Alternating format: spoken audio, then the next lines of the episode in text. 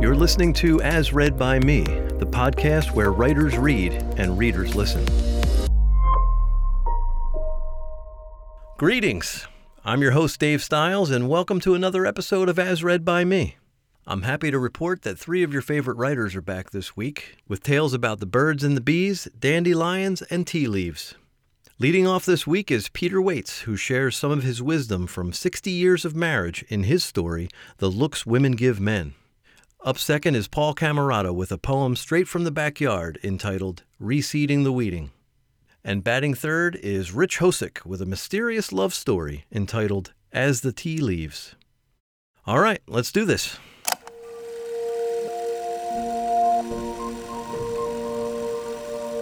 Hello, my name is Peter Waits, and this is a story The Looks Women Give to Men as read by me.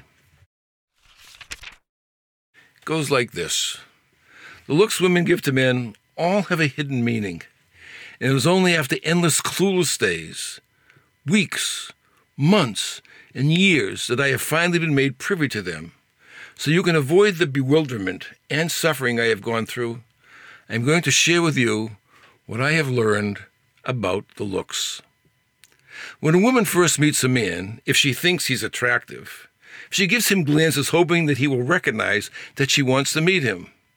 She doesn't know it, but she's wasting her time.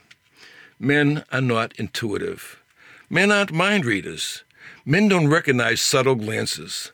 They will only end up on a date if A, he notices her on his own, and B, he finds her attractive and he finds the courage to approach her, or B, if someone else directs his attention to her and he finds her attractive and he finds the courage to approach her, and C, he doesn't make an ass of himself if and when he does approach her.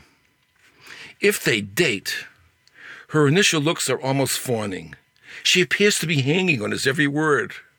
Her looks say that he's brilliant her looks say that he's everything a woman could ask for. She is throwing herself at him, and he doesn't know it. Men don't recognize endless smiles as interest. At this early time in their relationship, everything he says is profound. Later, even if he tells her the time of the day, the week, the month, she'll express doubt.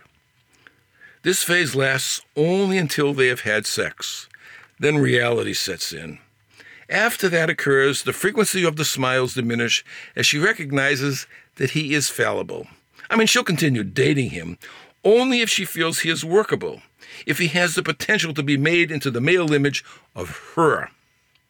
From this point on, without his knowledge or permission, but with passion, she takes on the role of being his mentor. She corrects his speech and his manners, but she is wasting her time because he isn't going to change. He's not going to turn into a her with a penis. Now she gets frustrated. She feels free to unleash the look, but she has wasted it. He's clueless. He's simply happy he has a steady date for Saturday night. A few home cooked meals, he doesn't have to do the dishes after he eats, he can fart, and he can get laid without laying out too much money. At this stage in the relationship, the looks she gives him have become serious, and she can't figure out why he doesn't understand them. She doesn't give up on him. She just assumes that he, like all men, are morons, but that she is smart enough and patient enough to train him.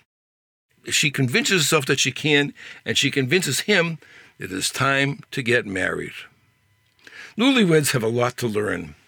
At the extremes are those that do learn just before their death, and those that don't, well, they don't. Most married people are in the middle. In other words, most are slow learners Women think men will learn quickly. They will learn to understand the nuances of the look. And men are forever wondering, what the hell was that look all about?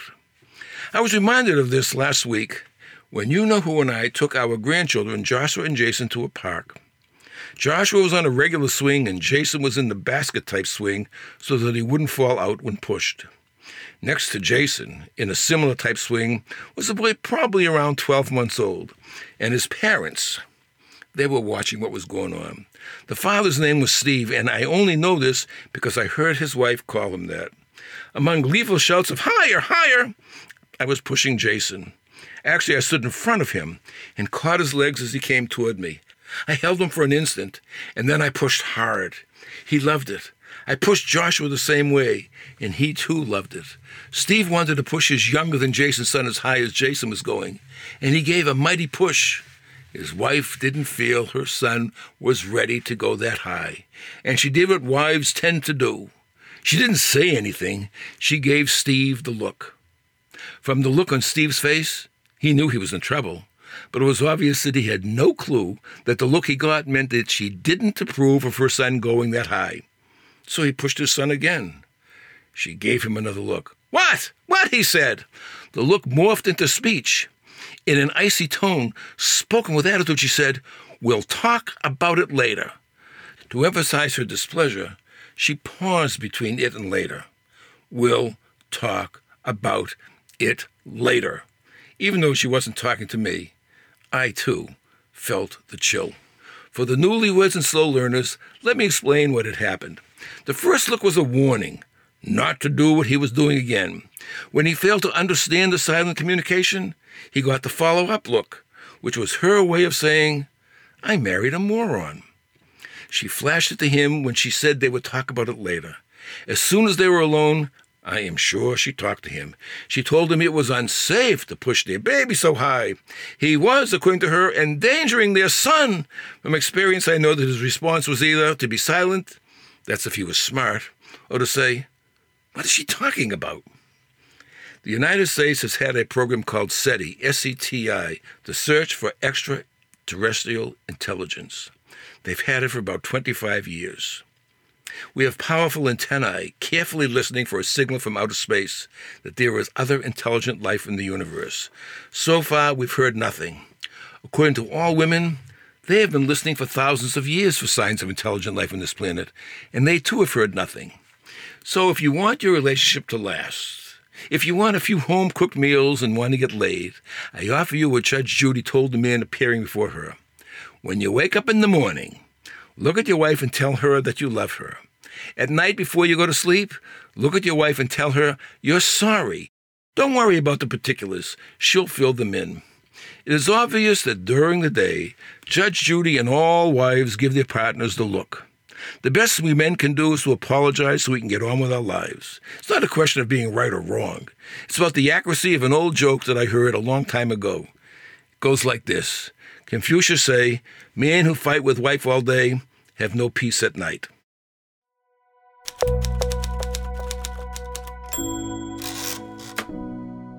Hi, this is Paul Camerata, and this is Reseeding the Weeding, as read by me.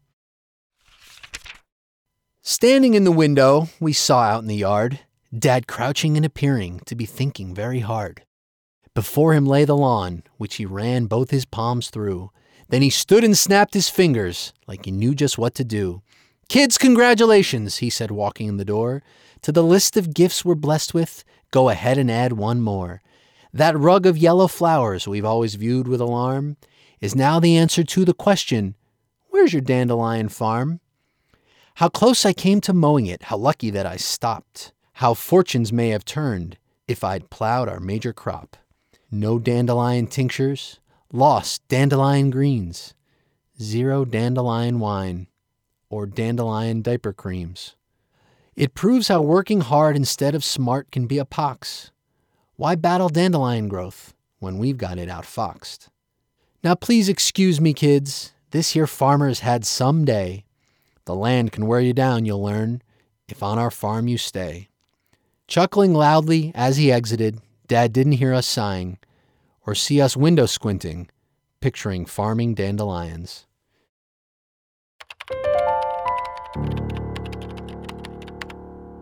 Hi, this is Rich Hosek. I have for you a love story of a sort called As the Tea Leaves, as read by me. What do I do next? I asked the impossibly old woman sitting in the chair opposite me. She wore a crocheted shawl and had her pure white, wispy hair pulled up into a bun. Her skin looked like an elephant's, an elephant who had been in the bath too long. She was so devoid of muscle or fat that you could see the contours of her skull and skeleton through her fine, wrinkled epidermis, like the crypt keeper on that old TV show. Her eyes were yellow, both the iris and the sclera, and her teeth, what remained of them, were of a similar tint, the space between them as black as the tea leaves she had used to prepare the beverage that she had carefully poured and set in front of me. Drink it, she replied, as if I was a complete and utter idiot. I lifted the ancient bone china cup to my lips and drank. The water was long past scalding, and the tea, without sugar or milk, was bitter and unsatisfying. All of it, the old woman ordered. I continued pouring the tepid tea into my mouth and swallowed it as quickly as I could. When I was done, I involuntarily shook my head like a baby who bit into a sour grape. I set the cup back into its matching saucer. Madame Pomfret picked up the cup and stared into it. What does it say? I asked impatiently. Shh, she replied, not lifting her gaze from the tiny puddle of leftover tea and soggy leaf fragments in the bottom of my cup. I was not the type of person to seek advice from a psychic, whether they got the details of my love life and future from a deck of tarot cards, a crystal ball, or the dregs of an acrid liquid made from dried leaves. It wasn't my cup of tea. So what was I doing here? Ah, love makes you do crazy things, as someone, I can't remember exactly who at the moment, once said. Most of the experiences Julia talked me into were beauty treatments of one sort or another. Sometimes it was the typical mud bath or avocado peel, but on other occasions we indulged in less traditional ablutions and rituals.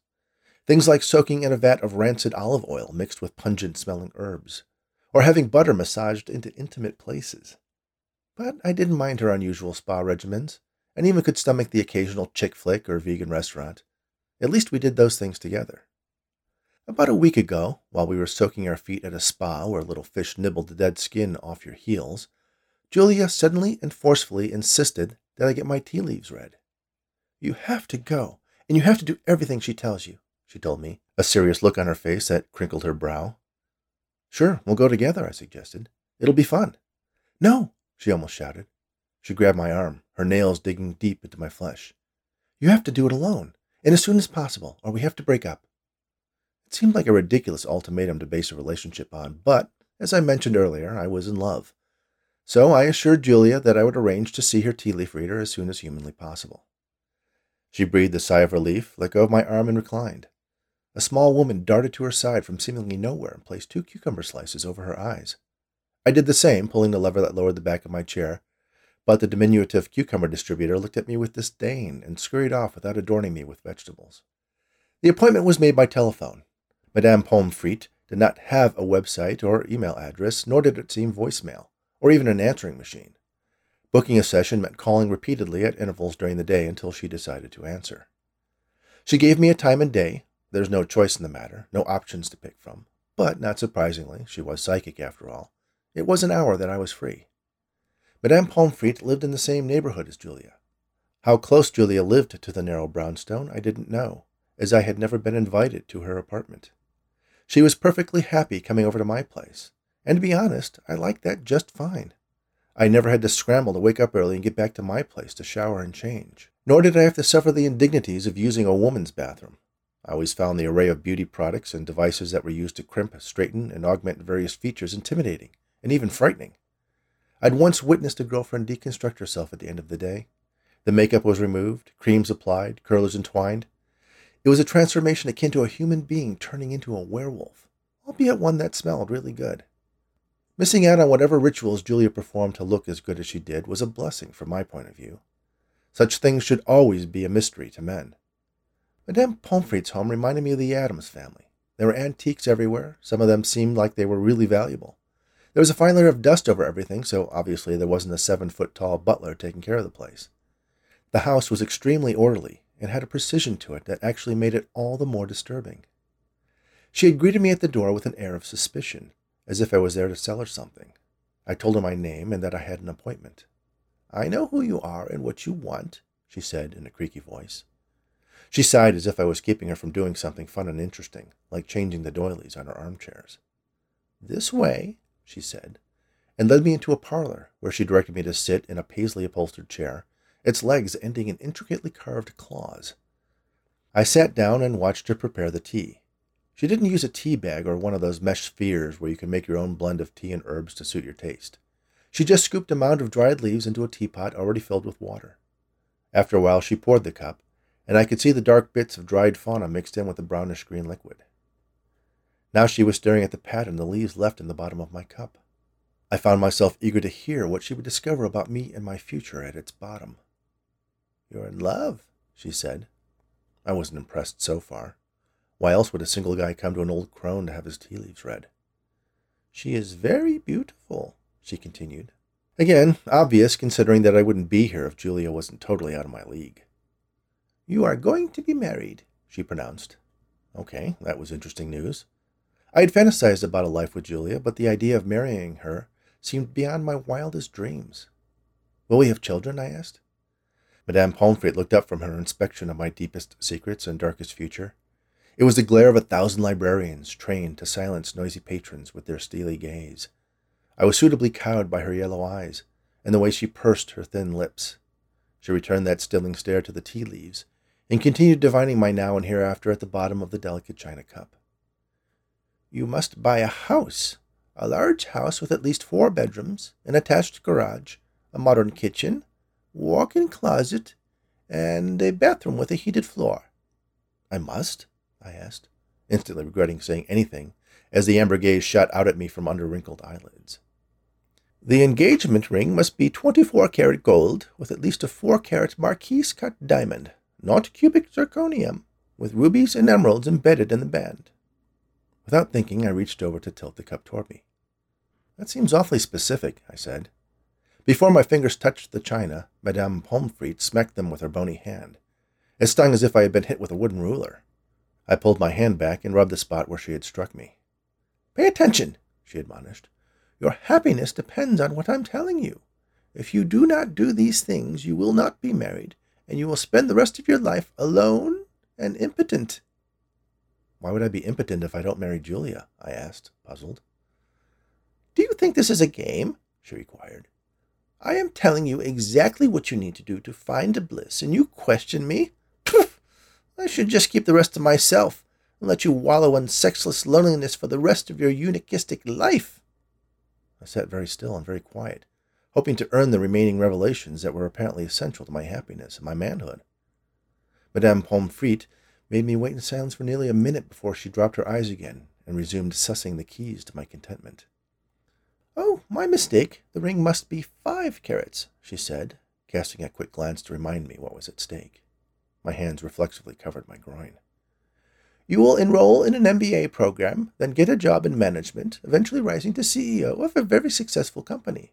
Your wife will have a new car every year, a Tesla, the nice one. She pushed the saucer and its porcelain passenger back to the middle of the table. I sneaked a peek at the leaves littering the bottom of the cup, but didn't see any five carat diamond rings or Tesla roadsters or walk in closets there.